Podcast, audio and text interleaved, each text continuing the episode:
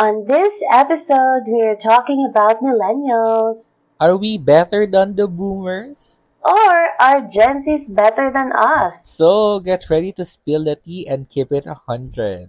Ladies and gentlemen, may I have your attention, please? Get ready For a gay time. with Bex friends Mel. And Jonah, Welcome to the, The Baxter's Podcast.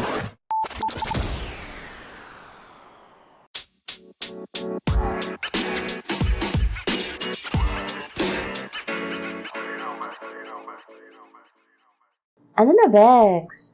Ano na? Catch up sesh na. Samahan nyo kaming magchikahan. At magbaklaan here on Baxters, Baxters! The Mel, The Mel and Jonah Show. and Jonah Show. Yes, yes, yes. Hello. Episode 24.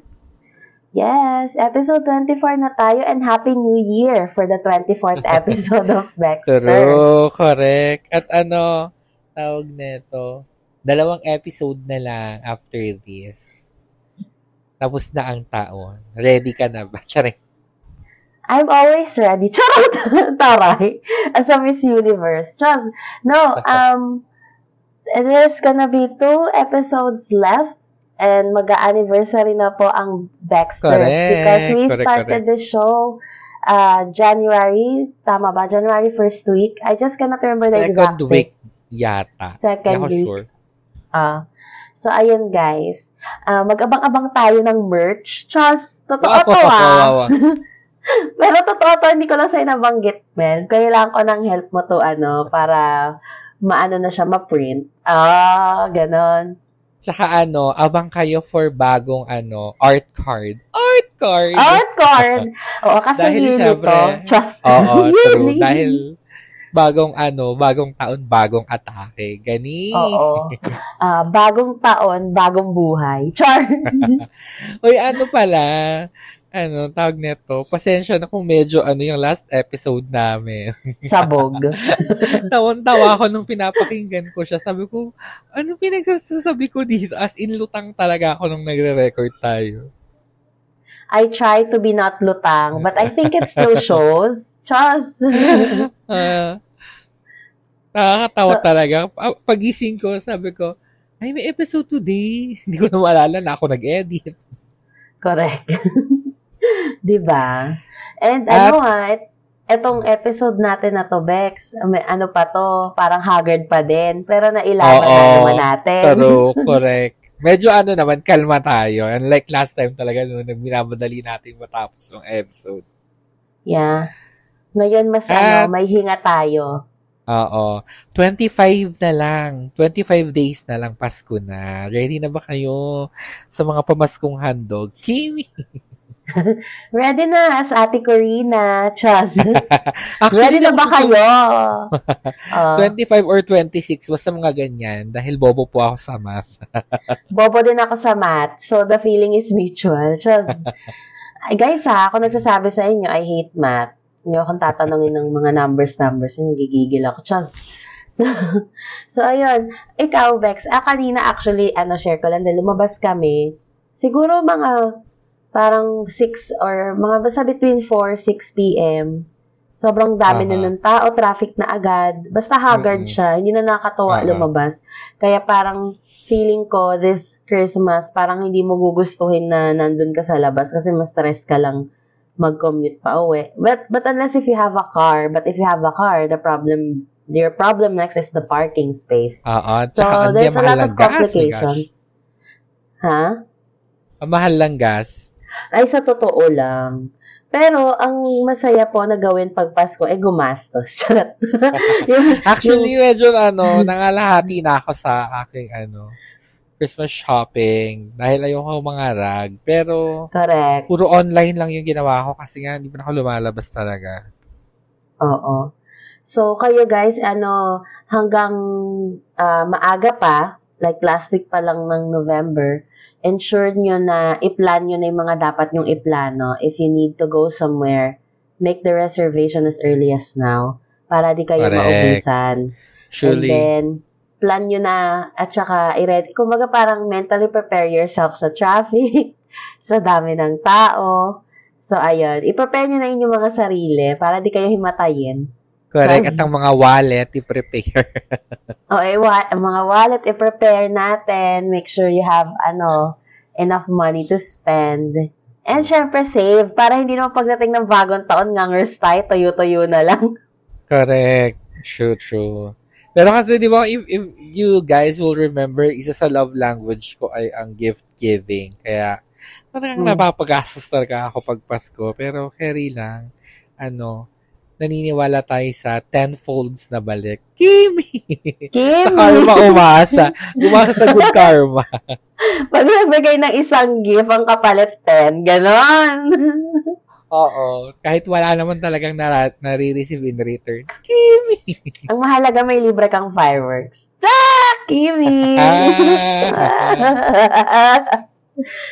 Ah, bago ko sa mapunta itong ano usapang ito, magbubuna tayo sa ating Baklita, ang mga, balitang bakla.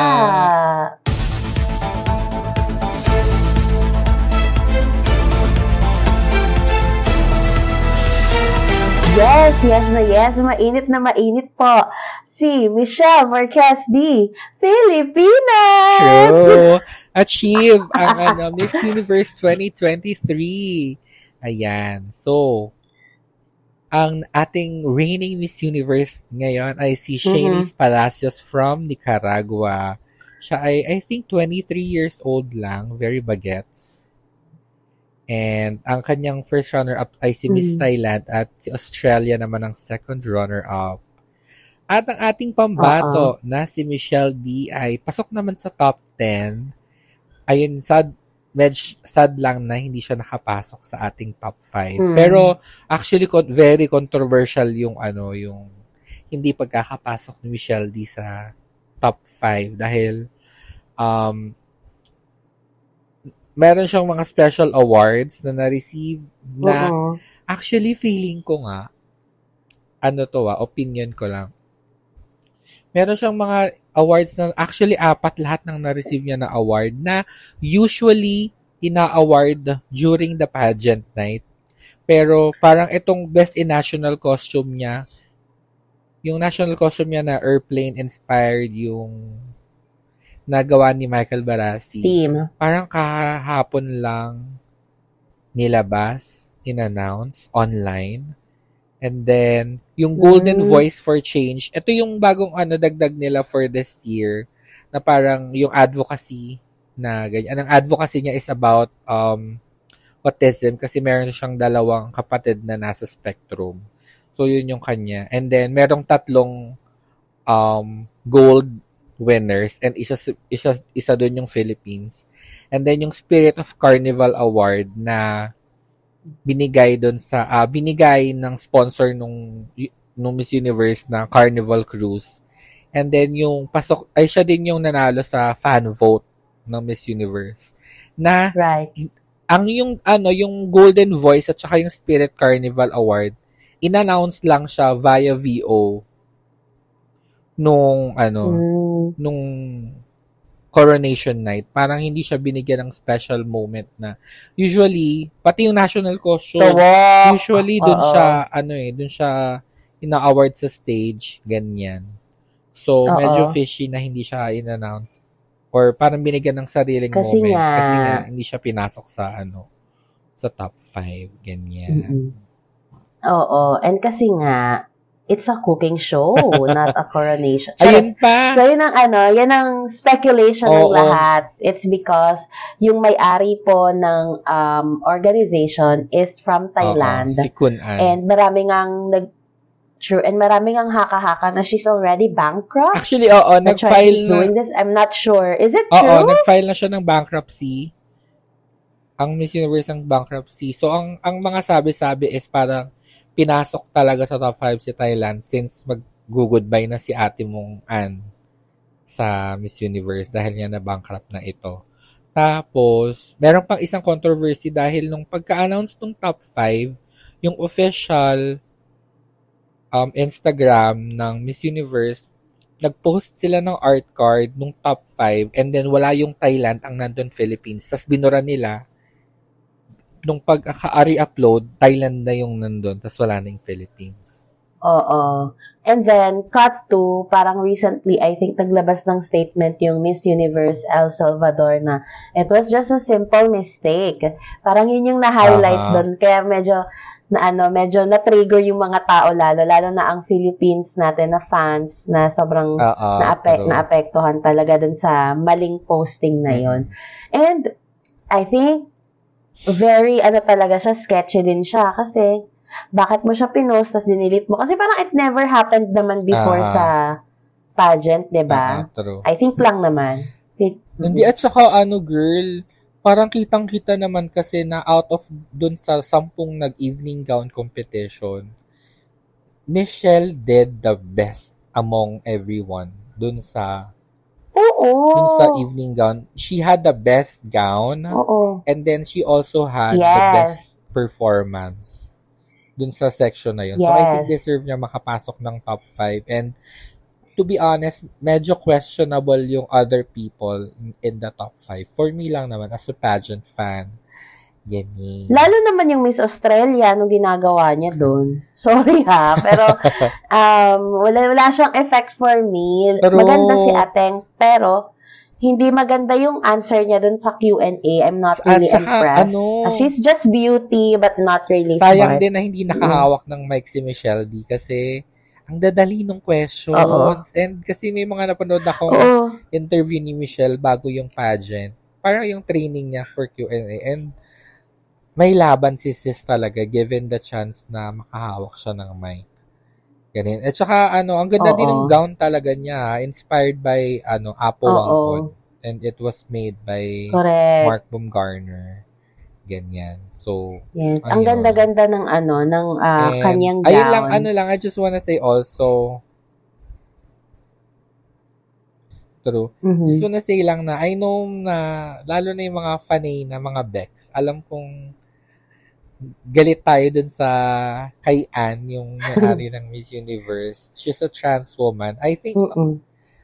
um, deserve, uh, called for naman yung galit, I think. Pero sana wag tayong mag-resort to transphobia when um, giving opinions about her. Kasi, ano naman kinalaman yung pagiging trans sa panluluto.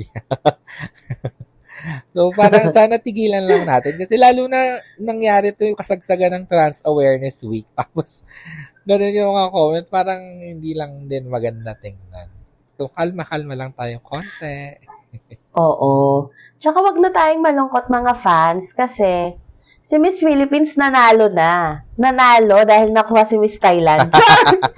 Oo nga, eh, tomboyan. Charing, Alam mo, tomboyan to the highest level kasi nakikita ko yung mga posts. Feeling ko talaga sila ni Miss Thailand.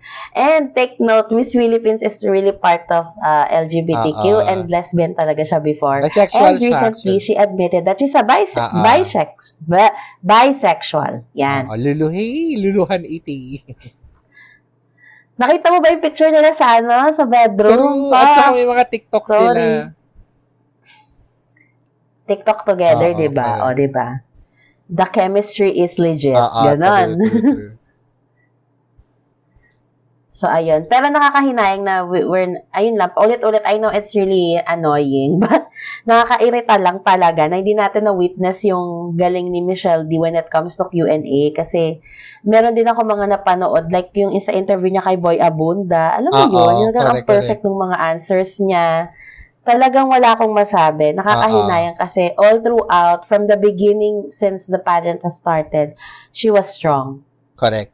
And ano din ah, another, So, ano, some important notes to, some important things to note about this year's Miss Universe is, merong trans, dalawang trans contestants. I think, Netherlands and Portugal. Trans yung ano nila. May mga momshi na naka-join. May mga may anak na na naka-join this year.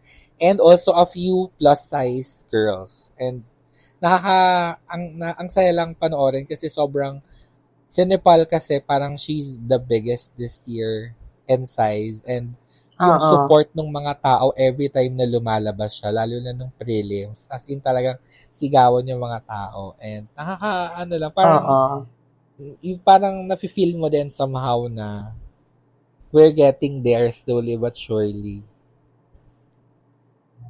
Oo. But what can you, uh, ay tama, sorry, before I go to that question, is Miss Nicaragua, ano, have a child or mommy na ba Ang siya? sabi, oo, pero parang hindi daw talaga. May mga chismis nung Oh. start na may alak na daw, pero parang Oo. nag-research ako kanina, parang wala pa naman yata. Okay, so niretoke yung anak. Charot. so, ano, ano, ah, okay. And then, so, ano, okay, at least na-clear na oo. yung issue na And then, yan. dagdagan, ang haba na nung Miss Universe natin na usapan. Pero kasi, Okay lang. as a fan ng, ano, as a Bex, alam mo na. Um, kasi parang tinanong, kasi nga di ba allowed na sa Miss Universe yung trans um, women to join. Parang tinanong si Shamsi kasi is the national director for Miss Universe Philippines. So parang she was asked if um, mag-a-allow na din ba sila for trans Pinays, aim high trans Pinay, to join Miss Universe Philippines. Ang sabi ni um, Shamsi, requirement sa Miss Universe na um, kailangan legally change yung gender markers mo sa papers mo. Eh, hindi pa siya legal Ah, dito sa Philippines. So, parang kahit naman, pasa, kahit pasalihin natin yung mga trans girls natin, um, hindi din sila makaka-compete sa Miss Universe mismo kasi nga, hindi pa legal dito yung pag-change ng um, gender markers on um, documents. Gani. So, parang, Mm-mm. unless, Gets. ay, sinabi din na kaya yun ginawa ng Miss Universe para din maka-help sa um tawag na ito, policy making ng mga bansa. Parang gani. Para kung gusto nyo talagang i-push na ilaban yung mga ano nyo, gawin yung policy sa bansa nyo, parang ganun. So, yun. yun. Okay. And it's gonna be hard because alam naman natin how hard it is to be part of the of the LGBTQ tapos nasa Pilipinas Correct, ka. I correct. mean, we still have the freedom but you know, uh, there's a lot of things that have happened recently sa ating mga Aha. mga kabexters. So, I don't think it's gonna happen soon. Mm. But that lean that leans toward to my question. I know ah, mahaba na tong baklita pero kasi part to ng ano natin eh, ng pagiging bex. So, ang question ko lang is kasi ang dami na ngayon um, tawag nito lumalabas na comments sa mga tao na parang ah, nakikita ko medyo hate yung comments na bakit merong transgender na sumali sa Miss Universe, Aha, aha. bakit nila sinali yung big girl sa Miss Universe. They're saying na it's not really empowering women because you are trying to, I, I think I've seen, I've seen an interview like that. Nakalimutan ko na kung, kung anong pangalan ni Ateng. Basta, ang in-explain niya, it's not really empowering women because why you will let someone who's not really biologically woman to join in the pageant because technically, lalaki siya. Parang ganun yung Aha. sinasabi. So, as, as, as part of the community, I want to know your side. Kasi ako, hindi ko, hindi ko pa ma, um, parang wala pa ako masyadong konkretong ah, maisip na Ah. parang maide-defend doon. Parang for me lang, happy lang ako na very inclusive Mhm. yung Miss Universe so far. Yun lang. Pero ikaw, what's your take on this? Ako kasi I personally, as I'm someone who's very, ah, paano ko sasabihin? For me, trans women are women. So, if Oo. Miss Universe is a women's pageant, and then go, like what I've said nung the previous episode, a trans is just an adjective to describe uh, a woman. Parang ganon. So, for me, kebs lang. At saka kasi, um, meron din kasi ako mga nakikita talaga na trans women mismo na hindi sila agree doon sa trans women joining Miss Universe. Um, Ah, oo, yan. really? So, hati rin Oo, talaga sila, true. no? Okay. talaga. I think kasi we're still um we're still in that period of adjusting of the alam of of the world fully accepting the concept of um transgenderness. So I think ayun, madami pang dapat um pag-usapan about it. Pero ako carry lang sa akin kahit yung mga yung mga plus size women, yung mga mother, yung mga Oo. above 28 years old. Ganyan. I think it's, Right. ano, it's, for me, it's empowering, lalo na sa mga bagets, sa mga bata, na Mm-mm. nakikita nila na, Mm-mm. lalo na for example, chubby kang bagets. Parang, Mm-mm.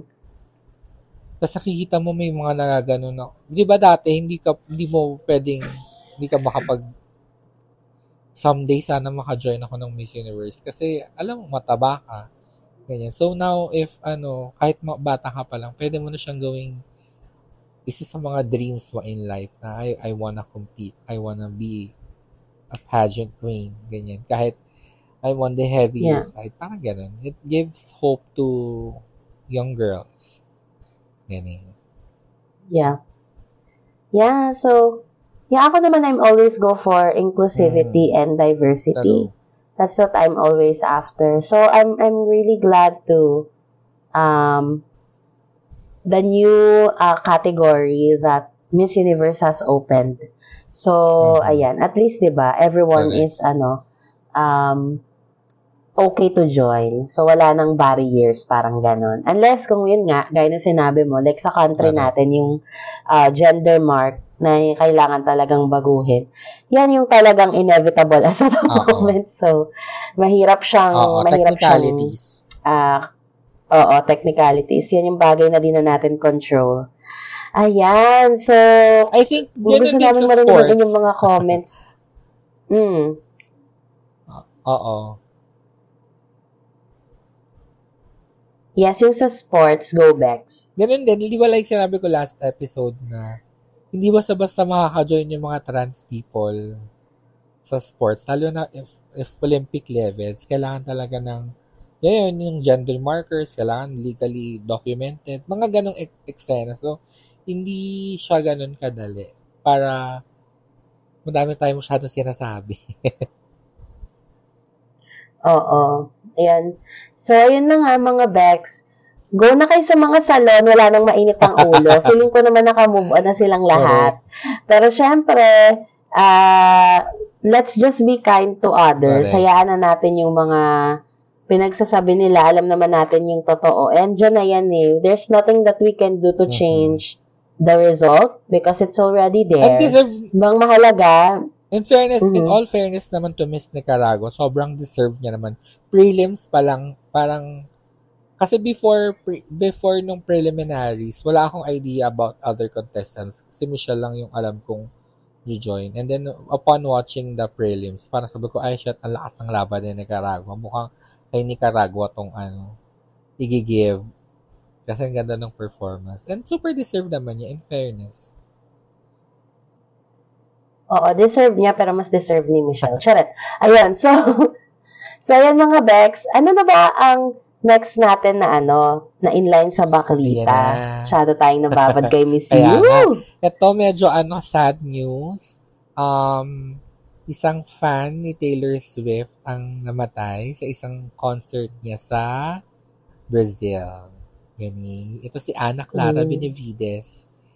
Um, cardiac arrest due to the sweltering temperatures. Ito ay nangyari sa sa Rio de Janeiro sa Brazil noong November 17. Ayan. So, dahil sa sobrang init. And I think yun dahil hindi ata sila allowed to bring water inside dun sa venue. Ganyan. So, kailangan din sila bibili sa venue I think mismo ng so. staff. Eh, eh, ano, eh, syempre pag nandun ka na, lalo na kung standing ka or nandun ka sa, ano, mosh pit, parang ayaw mo na umalis kasi may iwan mo yung maganda mong spot na na pinestohan. Ganyan. Oo. And uh, I just saw a video of Taylor Swift, I think. Yung nagpe-perform siya na parang hirap na hirap din siya Oo, huminga. true. At saka sobrang From the ano. Kasi siguro dahil sa sobrang Oo. init talaga ata sa Brazil that Oo, time. true. Ano din, ba- basang-basa yung costume niya, basang-basa siya ng pawis, yung bangs niya 12 na lang, gano'n. Diba? From 100 to 12. Oo, Pak. kasi nagdikit-dikit na dahil. naging naging Taylor Swift na siya. At saka ano, may mga parts talaga na nilip-sync na lang ni girl dahil feeling ko struggle talaga na mag-perform ng live na ganun yung condition. Pero ayun nga, And, Correct.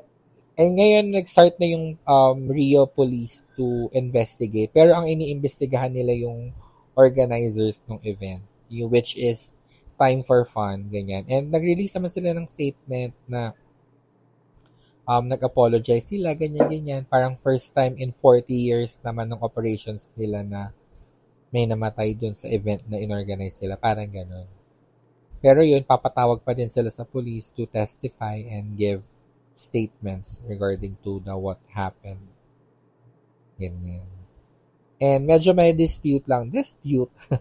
medyo may ano lang din, contradiction lang din doon sa mga headlines kasi parang sa US, parang sobrang touching ng mga headlines nila about doon sa nangyari na Taylor reach out, mga ganyan-ganyan, keme-keme. Pero sa Brazil, parang iba yung tono ng mga headline doon. Parang medyo galit sila about sa nangyari. And then, yung pinsan nitong victim, nung namatay, parang Mm-mm. sinabi niya na Taylor never reached out to their family. Parang ganun. So, Ay, kaloka.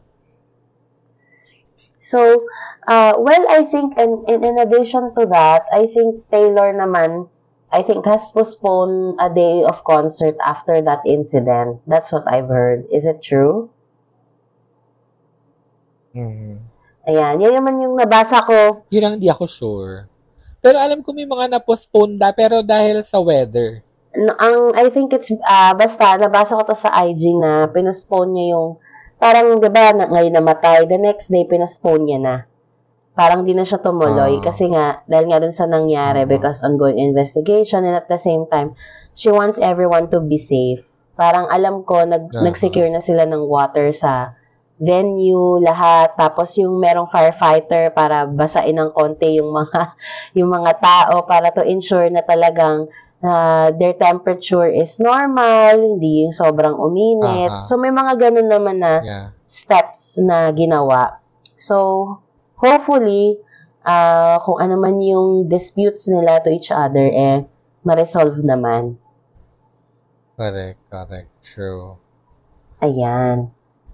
So, moving naman tayo sa ating next for Baklita. Ay, ito na mga Bex, as a fanay ni Adele. Ayan na siya. Ito na. Correct. Kinasal na pala ang sisi. Talagang confirm na to. Alam nyo guys, I have been, ah, tawag nito, I have been thinking kung talagang kasal siya even before pa kasi lagi niya tong sinasabi pag sa concert niya. Kasi 'di ba meron nga siyang yung weekends with Adele sa Vegas. So minsan pag Aha, merong yeah. mga eksena, parang nadudula siya na ano, na kasal nga siya, ganyan. So parang maisip mo kung nagjo-joke ba to, totoo to. Kasi hindi niya, ah, She ah. never confirmed and she's very low-key talaga. Never siyang, Ah, um, totoo. never siyang maano sa media, sa social media. Napaka-private niyang tao. So, the fact na umamin na siya, eto na, nung umattend siya sa best friend niyang si Alan Carr sa comedy show in Los Angeles noong November, um, Alan asked if anyone in audience had recently got married. And then, Adele was in the audience and then she responded na I did. so, yun, yun na po ang confirmation. Di ba napakasimple ng press release? Wala na masyadong arte-arte. So, Correct, correct. so ayun. So, yun lang So, sino naman. ang Josawa ni Sis? Si, si Paul, si Rich Paul. Yun ang ano. Paul Rich, Ah. something like that, it's the name. Hindi ako masyado kasing interested sa bago niyang jowa, ito be honest. Kaya hindi ako masyado nagre-research. Actually, I'm not, I'm not really, like, happy na doon siya kinasal. Akala mo naman ako yung ano, nanay. Pero ayun, Oo, pero kung saan siya happy, go for it. Alam mo yun. Basta happy True. si Ante, go. 'Di ba Pumayat lang. Ayan na nga ba tayo eh. Pumayat lang. Nagpahinga ng konti, nagjowa. Kinasal, ganun. Actually, ang bilis guys. Kasi parang wala pa silang 3 years or something, I think. Or maybe, dahil nga hindi masyadong ah, ma-expose sa, soc- sa social media and sa press si Adele, baka it's been ongoing ever since. Baka the guy has Aha. been there even before pa siya pumayat, yung mga gandi. We, we can never tell eh, because she's very private. Si, ano, secretive si ate. Oo, which maganda naman kasi that makes her more, ah, tawag nito, interesting and that what's keep the people ask for more of her. So, kaya hindi siya nalalaos. true. Ayan, na-excite ba Okay. kayo? Ang dami-daming chika, no, for this bakalita. Correct. Kalahati na agad ng episode. Oo, ito talaga yung topic namin. Wala kaming pa sa Gen Z. Charot. yes, more to come sa pagbabalik ng Baxters. Dexters.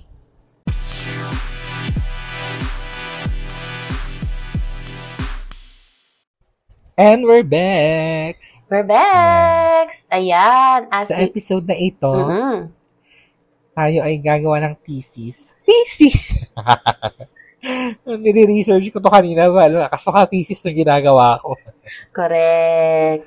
Correct. And parang naalala So- ko din yung thesis natin about ano, Jejemon. Charot.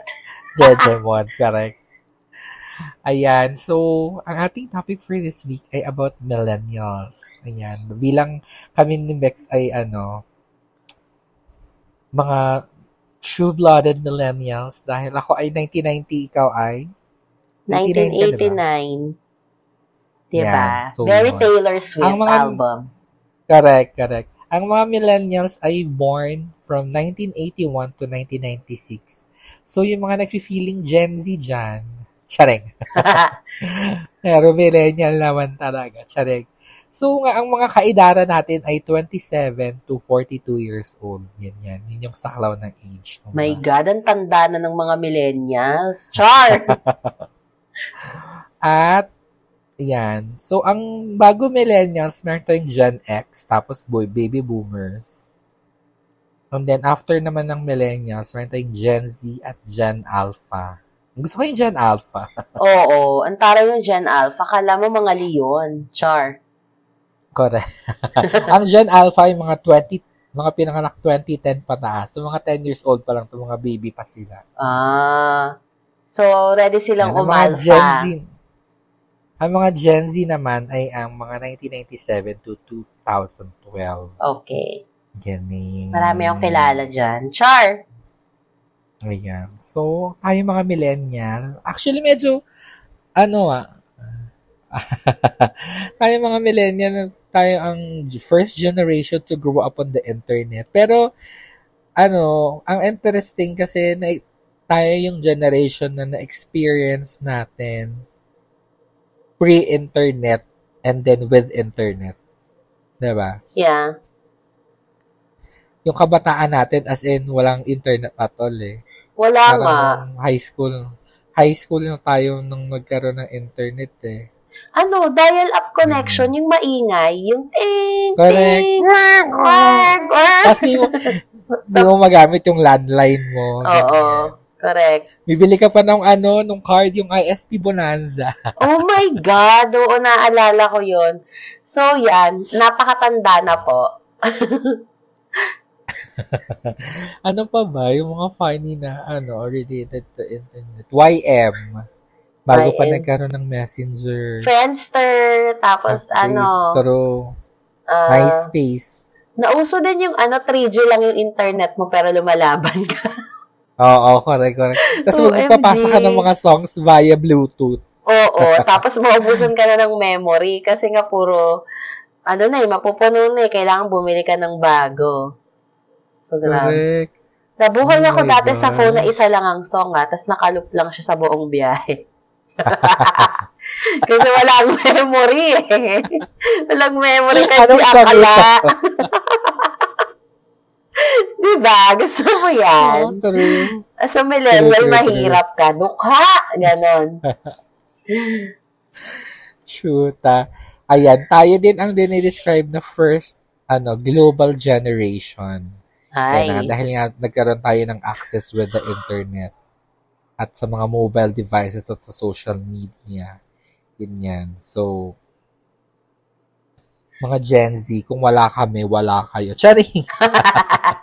And the term digital natives, which is now also applied to successive generation, was originally coined to describe the millennial generation. So, yun po talaga yun, mga Bex. Correct. Ayan. Ano nga ba yung Oo, mga top parang- 9 characteristic nating mga millennial Bex? Take it away. Ayan. So, unang-una, tayo ay influential sa workplace. Are we? Just. Diba? I feel like kasi tayo yung, ito yung time na ano eh, yung mga kaedara natin, mga managerial positions, Yeah. ganyan. Tapos yung mga Gen X, mga baby boomers, mga nagsisimula ng magsi-retire. so parang majority ng workforce is ano, millennials talaga. Tapos may mga konti ng mga Gen Z, ganyan. Pero more on ano pa din talaga. More on millennials yung work, nasa workfor workforce. War? Ano ba? Hirap na hirap sa workforce. So, ayan. And, number two, isa sa mga characteristic nating millennial ay we're confident with technology. Correct. So, mag-agree ka ba dyan? Of Feeling course. Ko, oo, feeling ko naman. Oo. Oo. Bilang nasimulan natin tayo yung tsakang internet. Correct, correct. At saka tayo yung ano eh, tayo yung generation na nag-adjust from walang internet to suddenly meron tayong access ng mga internet. Yung mga Gen Z kasi parang mga ba- bagets pa lang nag-iPad na sila. Oo. Parang kumbaga yung Gen Z, parang when when they when they were born, parang lahat okay na. Parang eto na eh, eto na siya. Parang na-set up na sa kanila lahat. Parang ganon. Pero yung Oo, sa atin true. kasi ng mga millennials, talagang pinagdaanan natin parang alam mo yung parang from primitive to modern. Parang ganon yung Correct. dating. Oo, true, true, true. Kaya mas kaya yung mga Gen Z hindi na nila alam yung mga lumang ano, hindi na sila marunong magpagana ng um, Xerox machine. Correct. Hindi nga nila alam yung ano eh, cassette tape. Baka di pa nila naabutan eh. Alam mo, may napanood akong TikTok na pag yung mga Gen Z, pag tinatanong mo sila, ikaw nga, gawin ko sa'yo ngayon, paano mo isi-symbol yung call me? Call me?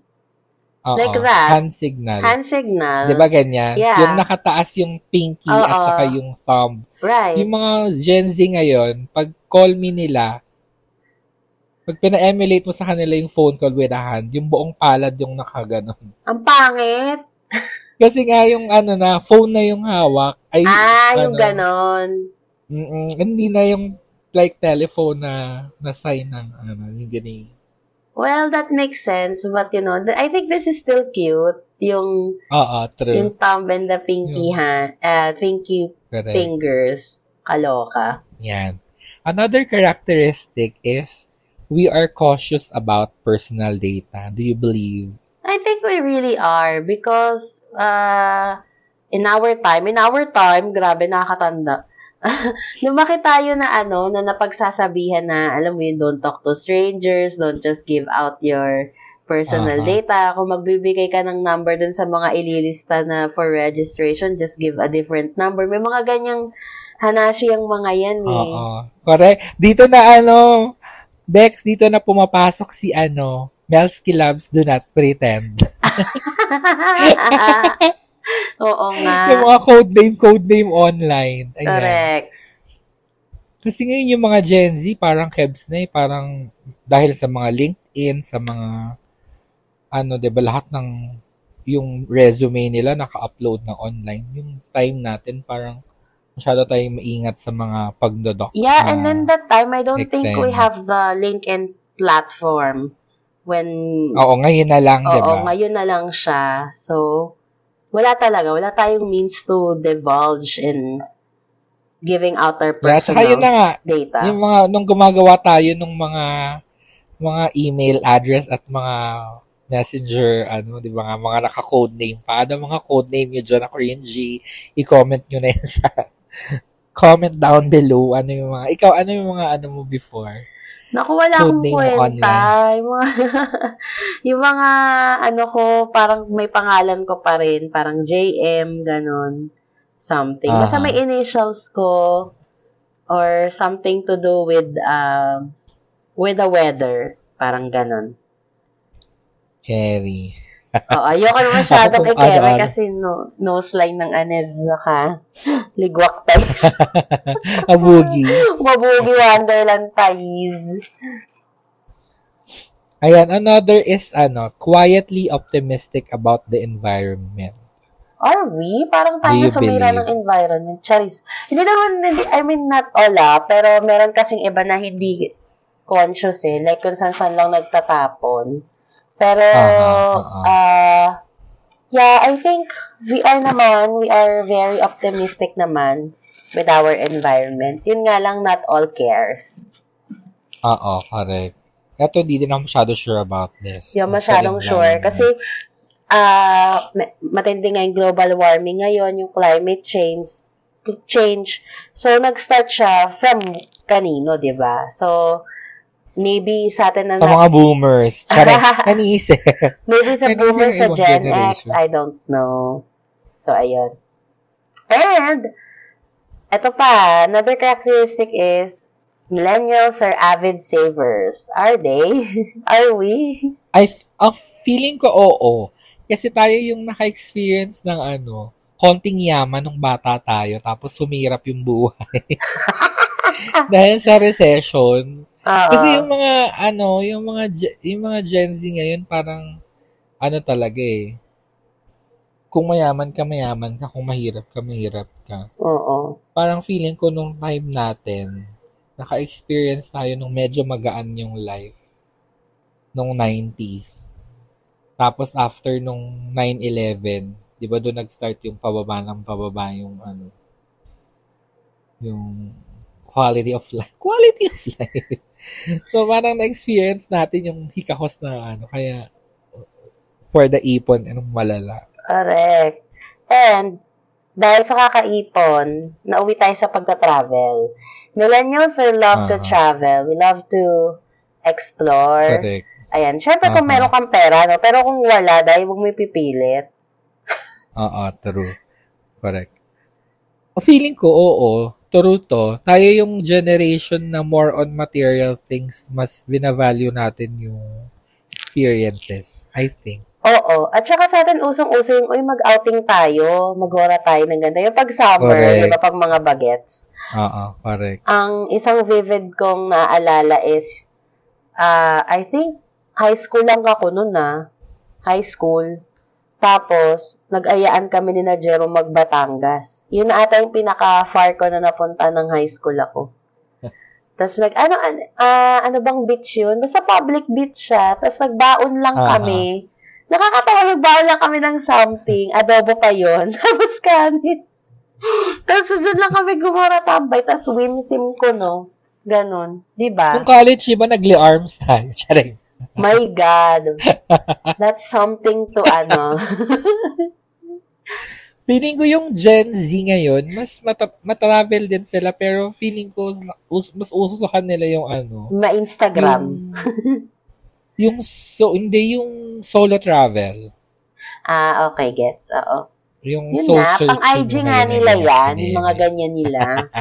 Yun yung basta pang for the gram. Go sila. Ayan. Another characteristics of millennials is we are nostalgic. Do you agree? Oo, kasi nga, parang nga nasimulan natin lahat bago naging Oo, okay. Yung true. from primitive to modern nga. Yung parang, kunyari, from cassette tape, naabutan ko pa yun eh. From cassette tape to CD to DVD. Yung mga ganun. Oo, hanggang sa true, naging, true, true, true. ano na siya, hanggang sa naging digital file na siya, MP3 na, hanggang sa naging Spotify na, yung mga ganon. YouTube. So, yon very nostalgic talaga tayo. True. Correct. And we are very competitive. Do you agree? Yes, we're very much competitive. Well, hindi lahat ah, kasi sa batch natin, parang wala naman tayong masyadong kompetensya. Char. Charot lang. Ay, ako na lang mag-talk. Charis. Pero oo, competitive. Oo, we're Saka very- hindi, lalo na yung, yung sa age group natin ngayon, na, dahil nga yun, nga tayo majority ng work ng workforce is millennials. Feeling ko doon pumapasok yung competition na syempre kailangan pagbakbakan ka to get the Yeah. positions that you like Yeah. and stuff. And like being that. a millennial is and you're in a certain age already that you should be in the managerial post. Ah, kasi Mhm. syempre dahil na rin sa edad mo and the experience. So parang nandun yung ah yung competition and yung angst na parang I should be doing better, parang ganun.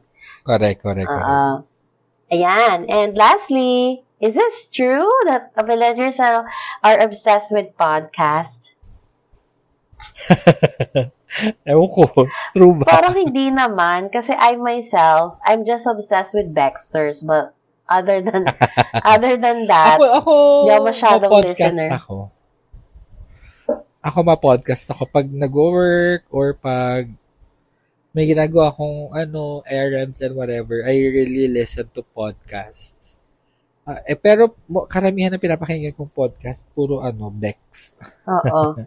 Tungkol sa drag race related or drag queen yung host or about basta ah, sobrang ano ah, to be honest, sobrang cringy for me ng mga straight men, straight na lalaki na nagpo-podcast. Why? Ewan ko, it's, it's parang, syempre, ano, unang-una, it's giving toxic masculinity. Lalo na pag ang topic nila is, um, yung mga podcast na, um, how to find a girl, how to, ganun, ganun, mga ganun, ganun kineme. Parang, ang cringy for me. Okay, gets. Well, I think for this one, I would not agree na sobrang obsessed tayo sa podcast. But I think millennials are more obsessed with radio shows. Yan yan eh. Yung mga Oo, yung mga true. FM radio uh, shows Correct. and segments. Diyan tayo mas obsessed. Like every after True. commercial or every after commercial break from the radio, you're always looking forward like what song will play. yan yan eh. What Oo. song And, will play. ano, turo. And feeling ko nga kasi, diba, parang kasi, ngayon, sa panahon ngayon, medyo mahirap na yung access to FM radio. yeah. So, I guess, the next thing is, you, the next thing you could go Podcast. to is a podcast. Yeah. Mm, yeah. So, ayun. True. Pero looking forward ako dyan palagi eh, yung ma-shoutout. Yung nagme-message pa ako sa radio station, Ako din. Magre-request, ganun. Tapos abangan ko na Tsaka mabati nagpapart- ako.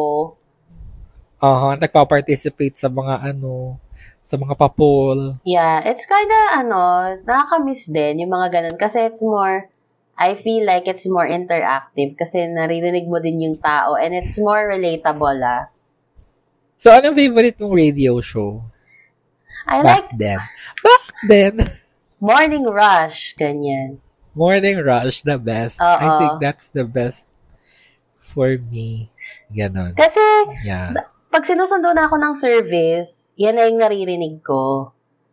That Ah, time, papasok ako. Tapos, abangan mo na yung mga kanta, hanggang sa doon mo na sila na-learn.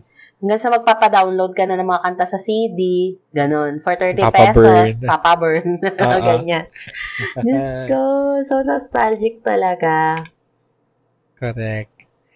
Ayan. So, ang ano, isa sa mga major differences ng millennials from Gen Z are millennials are more optimistic with highly entrepreneurial and inventive mindset pagdating sa decision making. Yung Gen Z naman, mas ano sila, mas risky. Ah, hindi, mas maiwas sila sa risk at so mas maingat sila kasi parang kasi nga I think nakita nila yung experimental stage ng mga millennials. So, parang yun yung in- tinatry iwasan ng mga Gen Z. Well, Iingat sila sa mga That's where the fun is. Charis. To be to, to be risky. Charot.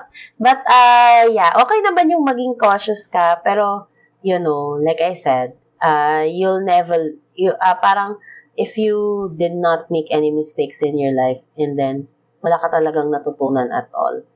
So, True. so yun. Yan. And more of ano comparisons ng millennials at Gen Z sa pagbabalik na. Texters. Nexters!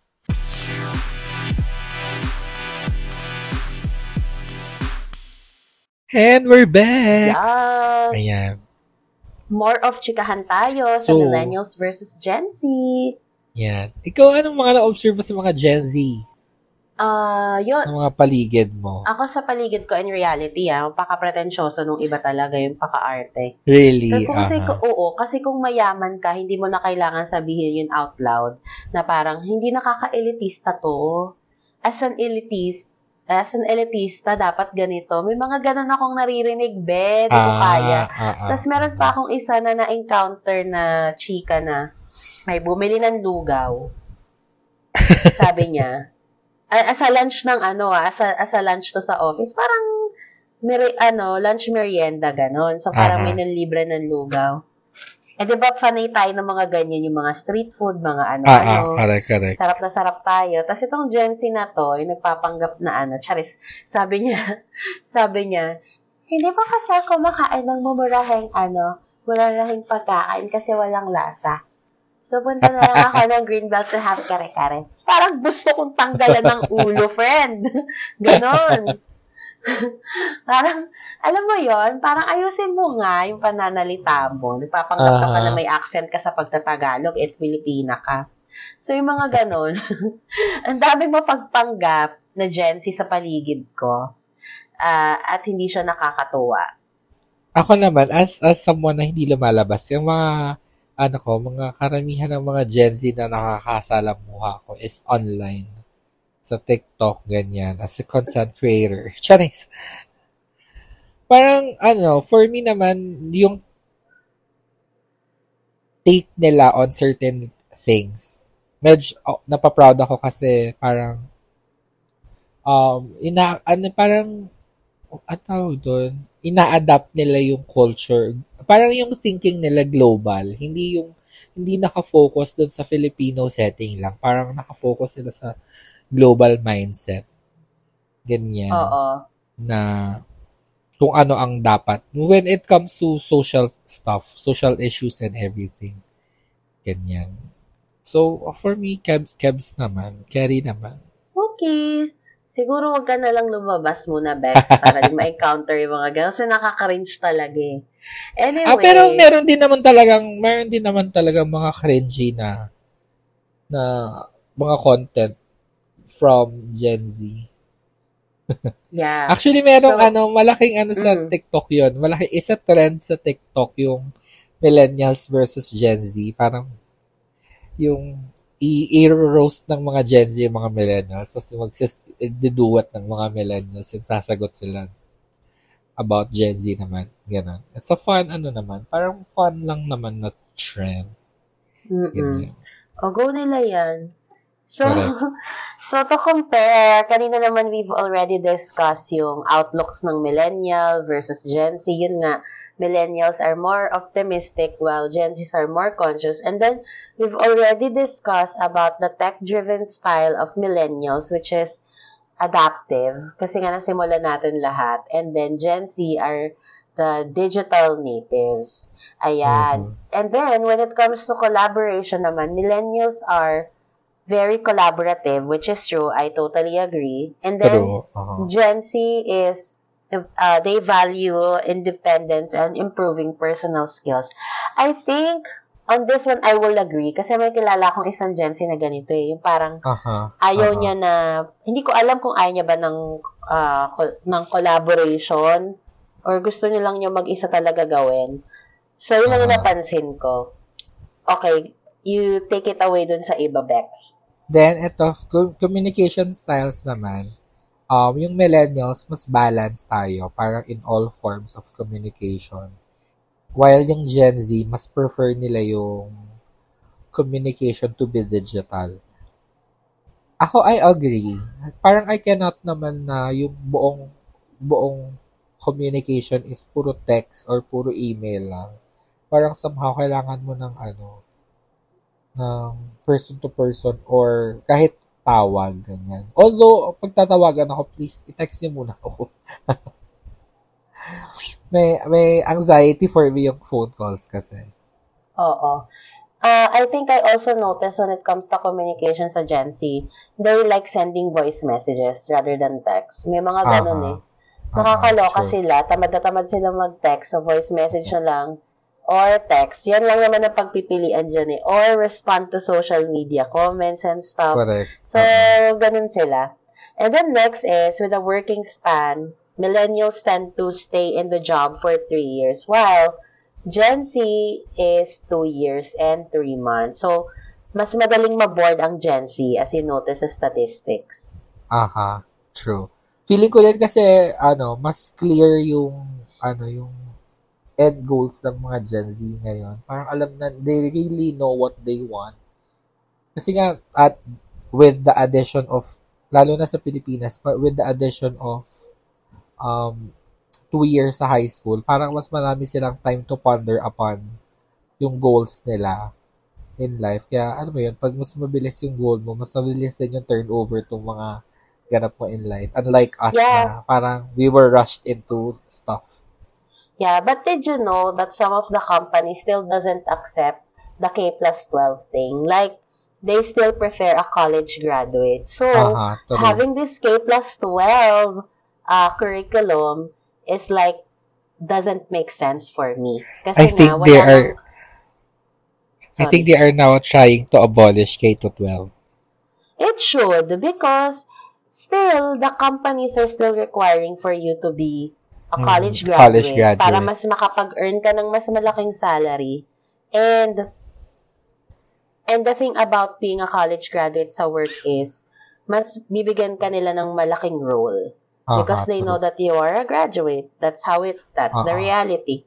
But if you ko, a high school graduate, and then that's gonna be a problem. So, yeah, I, I'm sorry to bring that up. Nabasa ko rin din kasi yan sa Oo, article eh. feeling ko it's a big miscommunication sa between Dole and DepEd Mm-mm. and Shed and yung mga Yeah. companies. Feeling ko parang bago sila nag-decide upon this, feeling ko dapat mas pinag-aralan pa. Ganyan.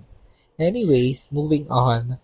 Sa ibang topic Work. na lang namin yan, ano, Ah, ah, true. mag-uusapan. Work schedules naman, um, millennials, 73% of the millennials prefer more control over their work schedules, while Gen Z, 66% prefer more control over their work schedule. So, mas marami pa rin millennials yung may gusto natin, kontrolado natin yung oras ng trabaho.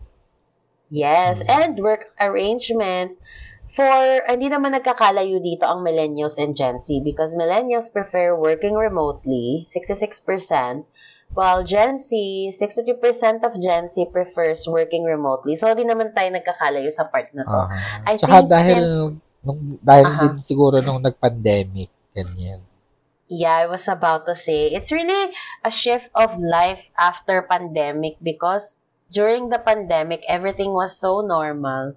And then come to when pandemic happened, it seems like you're in a new life, literally. Correct. Like, Aha. everything is new. So, yeah, I think it really changed perspective na we have a mindset na when you work, you have to be in office. So, I think after pandemic, everyone has been open na to work remotely and you can still be effective if you work remotely.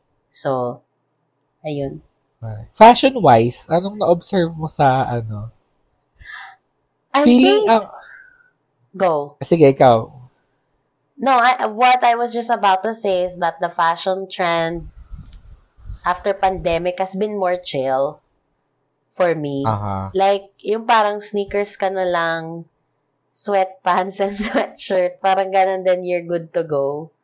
Parang aha. hindi na siya masyadong, ah, for me, hindi na siya masyadong nagmamatter. Unlike before, when I was Uh-huh. younger, I spend two hours before I go out.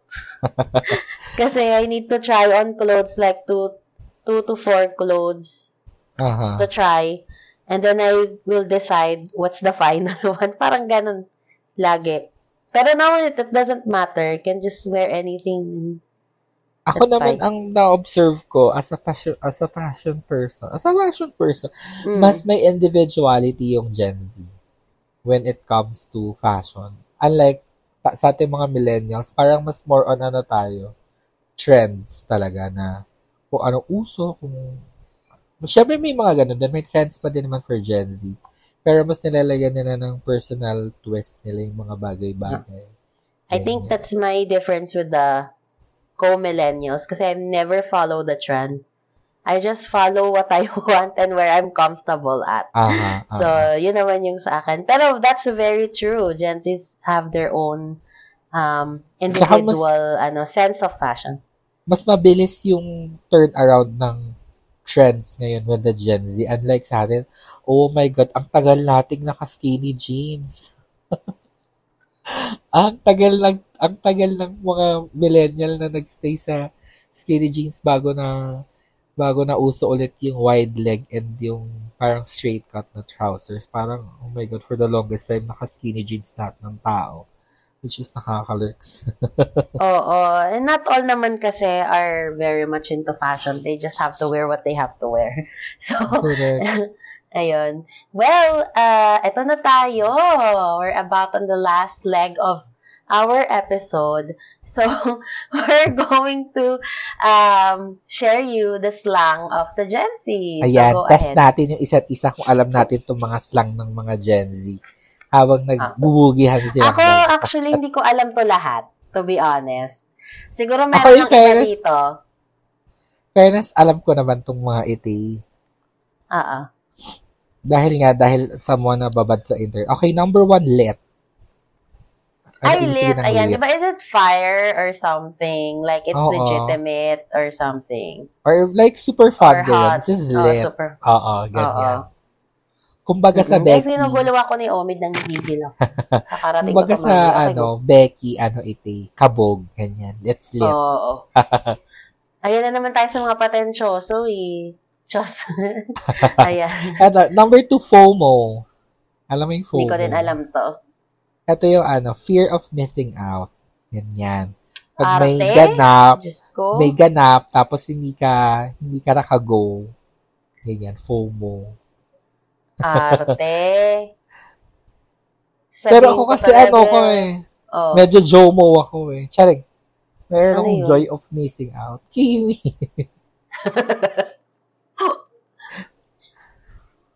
Ayan. Next is no cap. Alam mo yung no cap? Hindi din. Ano, parang ibig sabihin, ano, I'm saying the truth. No cap. Walang no lies. Parang gano'n. Hindi ko alam saan galing yung cap. Naging- Wala, trip lang nilang gumawa ng word.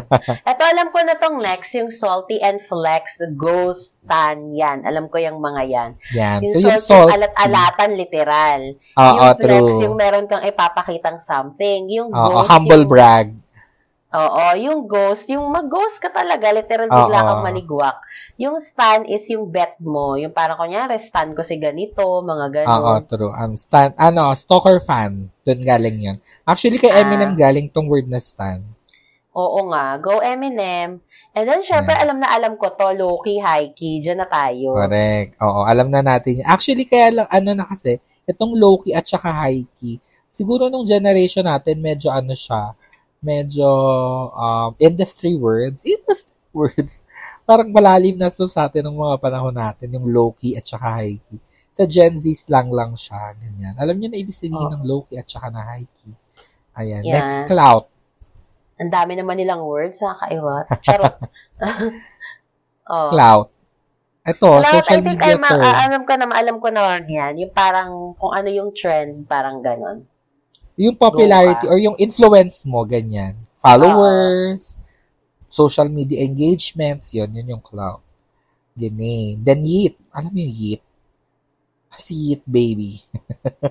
Hindi ko alam yan. Pero alam ko Pero- yung shade. Yeet yung parang hina, hinagis mo, gano'n. May hinagis kang something. Arte. Whatever. Oh. Shade. Ito, Ayan, alam ko nga Becky. yan. Ah, as a Bex, alam natin to. Aha, true. So, yung parang, parang insulting, pero in a more creative way. Oo. Ayan. IRL. Ano to? In real life. Ah, Diyos ko, pwede mo namang sabihin to. Ang millennial ng mga reaction mo, Bex. Nakakaloka, hindi nakakatawa. Sas. Char. Ito yung sus sa ano to. I think this started sa Among Us na, na game, yung sus. Meaning suspicious. If someone's Siguro naman, sketchy, ganyan. Okay, siguro sketchy. naman itong dead literal tag ito. O binigyan pa nila ng ibang meaning to. Iba yung meaning ng dead. Actually, mahilig ako mag-comment ng dead sa TikTok. Pag something yung sup may something na super funny. Dead. Ah, okay. I'm dead. Ganun. Diyos ko, arte ng mga laughing. kabataan ngayon. Ayan, slap. Ano to? Next, slap. Ibig sabihin yan, parang let. Pero mas, mas objective, mas, mas objective yung slap. Parang for example, this food slaps or yung, yung for example, bagong kanta. Gani. The song Okay. slaps. Gani. Extra, Extra, siguro naman, literal extra to. Oo, true. Pag Okay. ano, pag ano ka, OA, charing. Okay. W or L? Na, no, I don't know. Win or lose? Oo, true. Di ba yan? Diyos ko. Pwede namang sabihin niya ng buo. W or L ka pa dyan. Okay ng ina. Ano to, Sorry. T. Alam naman natin yung T. Alam na natin to. Yung mga kung ano man, drop the T, uh, spill Oo. the Actually, tea. ang ano, ang ang ang origin nitong tea, baka din yan din, lalo na yung mga naggagamit ng term na spill the tea, tas niya alam yung meaning. Mm. Ang or ang origin niya is ano, truth. Parang from um spill the truth. Tapos instead na truth, naging letter T lang. Tapos pina-arte na lang naging T na siya. Na TEA. Pero yun, basically, pag sinabing spill the tea, spill the truth. Sabihin mo Parang na ganun. kung ano man yon Parang And then- ganun yan. Correct. Etong last, situationship. Ang alam ko lang relationship, wala akong paka sa situationship. So, ba- bali nung ano natin, siguro nung millennials, ano bang term natin dito? No label. Yung may something kayo Ah, okay. pero wala kayong label. Ay, yung Yeah. parang relationship ko kay ano. Charot! Okay, go. So, yun, parang, ay, may ka-situationship ako ngayon, mga ganun-ganun kinami kinami. Ganyan. Paka-arte, nanggigigil ako. Gusto ko yung ang millennial lang, ano mo, nang respond mo dito sa mga words na to. of course. Because that is not human nature. Just. As if human nature yung pagbebeki natin ng malaka. Of course, it's normal. Tignan mo nga yung taxi driver, nagigets tayo dati. Charis. Tawang-tawa siya sa atin eh. No? Ayun na nga, and that wraps up the Millennial versus Gen Z Hanashi. Correct. More to come sa pagbabalik na. Baxters! If you don't wanna be FOMO.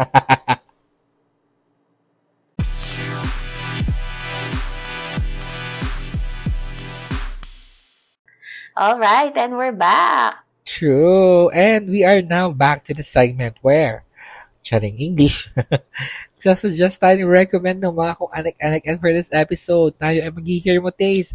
Bags, ano ang hear mo taste? Mo. Gusto ko yung energy ano mo. daw? Of course, ang Hear Mo Na Taste ko is the new single of Dua Lipa and that is Houdini. And sa mga hindi nakakaalam, Houdini means Yes. a person uh, or an animal that is very good at escaping. So, kung pakakinggan nyo yung lyrics, you can relate into it. That's why maybe it's called Houdini. But yeah, you have to check out the song. Aha. It's on YouTube. The music video is really good. And new True. hair na si Ante. So from lit. black to red. Ganyan. So, nag-iba na siya ng, ano, ng So hereret. lit. So, high-key. Correct. High-key, ang pangit. ang pangit? Ba't ba kasi ganyan yung Houdini mga... slaps. Yan mga ganyan yung mga pinagsasabi yung mga Gen Z kayo. Yung It's a sabihin- W for Dua Lipa. Correct. Oh my Parang- God, ang cringe. Nanggigigil ako, be. Char. So, ayun. So, pa- ah, panoorin nyo and pakinggan. It's everywhere. And maganda siya. It's very, very her. Kasi gano'n naman talaga lagi yung ah, music Correct. take niya. Correct. Mine naman is an album by ano Victoria Monet, Jaguar 2. Listen to it. It's so lit. The album slaps. And um, I love Victoria Monet. Please, guys, if meron kayong, ano, if you're trying to look for new music, mahilig kayo sa R&B yan. Victoria Monet, Jaguar 2. Maganda din yung Jaguar 1, pero for me, mas okay yung Jaguar 2. Pero, yan. Stan, I stan. Victoria Monet. Go for the cloud. Char.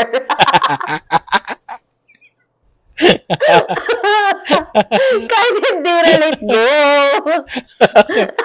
Correct. The song is so the good, cloud. cap. Oh, di True, for the clout. Di ba? Ayan.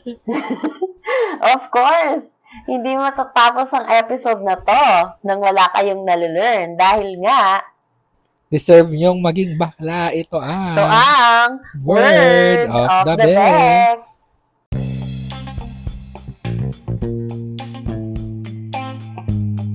Yan. So, ano ba ang Ayan. ating word of the Bex for this episode? So, itong word of the Bex natin ay natutunan ko sa isang Gen Z sa TikTok. so, Eh. bago siya makabagong baklang term, ito ay ang Oscar Crayola. My God. Ito yung mga taong OA umiyak. Yung pang Ah, okay, Oscars. Yung pang Oscars na ano, na eksenang iyakan. Gani. Ah, So, ayaw nila ng famas lang. Busy. Dahil nga ang mga Gen Z ay global, Ah, Oscars ang atake. So, yan, pag may nakita kayong someone na ano, siguro nung, nung ano, nung millennial term dito ay TV patrol acting. correct. Alam mo yung TV patrol acting ni Eugene Domingo. Yan, meron na siyang bagong word na Oscar Crayola. Yon, so yon. Yun ang ating word of the next for the week. Yes. Ayan, and that's wrap, wraps up our episode for the week. Sana na-enjoy niyo yan. W or L? Ganon. Charis. Sadiri. It's a very W, I would say. Ayan, hindi po talaga ako gensified na tao, so good luck to me sa mga pinagagagawa ko sa buhay ko. Kasi yung TikTok always requires to be TikTokified, to be gensified, and I don't Correct, know how. correct, correct. So, let's pray to Jesus. Ayan, so, so guys, again, thank you, thank you very much for tuning into this episode. There's just few days True. away before the weekend, so, hinga lang tayo mga Bex. Correct. At kung hindi pa na-rate ang aming podcast, give it 5 stars. Yes, wag lang kayo visit ng visit sa Facebook page namin kasi di nyo pa rin nila like. Ngigigil ako sa inyo. True. so, At bilang tayo ay mga digital natives, i-follow nyo kami sa aming mga social media accounts. yes, just follow us on at Dexter's Podcast or on FB, YouTube, um, Instagram, True, everywhere. TikTok, everywhere. Um, you can also follow Mel if you want to check out his um, uh, drag uh, stuff and makeup Correct. transformation. Ayan. So, follow niyo siya. And of course, kung meron kayong kailangan sa fashion illustration, graphic design, and everything na creative, just uh, message him or message Baxter Correct. page para ano, para masagot namin kayo. At kung ikaw ay isang millennial na gustong umouting o isa kang Gen Z na gustong mag-eat, pray, love, i-consider nyo ang Isla de Oro. Yes. Ah, follow nyo yan, Isla de Oro on Instagram and on Facebook. And Yes. contact si Bex if you Yes, want more details about Yes, we're also in booking.com and Airbnb if you want to check out the list of prices. Actually, if you will go to that um, booking site, mas mura yung prices. So, go nyo na yon. Pero pwede rin naman kayo mag-book sa amin sa Facebook. Just type Isla de Oro Hotel. The logo is a lotus flower. So, alam nyo na yan. Sa IG, follow nyo na rin kami, Isla de Oro Hotel. So, nandyan lang din kami. Same logo, golden. True, Ayan. true, true, true. And, Gora na for the ah, clout. Yes, and then please follow Amplify on TikTok and sa Facebook. Ayan. So, marami akong content na ginagawa so far. So, malapit na siyang lumabas. So, support, support. Ayan. Correct. At yan, isang episode na naman ng ating nailavan. Yes, again, thank you very much at, sa ating uh, mga constant listeners. We're gaining a lot of followers, I think. True. For, for Correct. almost a year. 2.5 na ba? Or 3K na ba? Ganun na ba tayong levels? Hindi pa ako nag-check ulit dahil nga tayo Oo. bilang kagarda sa working. Sige, sabihin ko na lang, for our 100K viewers and fans. Charas! Thank you very much. Maraming salamat mga Bex for ano, for the fo ano, ayaw niyong ma-FOMO kaya lagi kayong nandito. Wow! Pushy pa din sa mga Gen Z na ganap. Hindi nyo deserve. Bye! yeah. Bye, everybody. Thank you very much. Bye! Always be kind. Bye! Bye.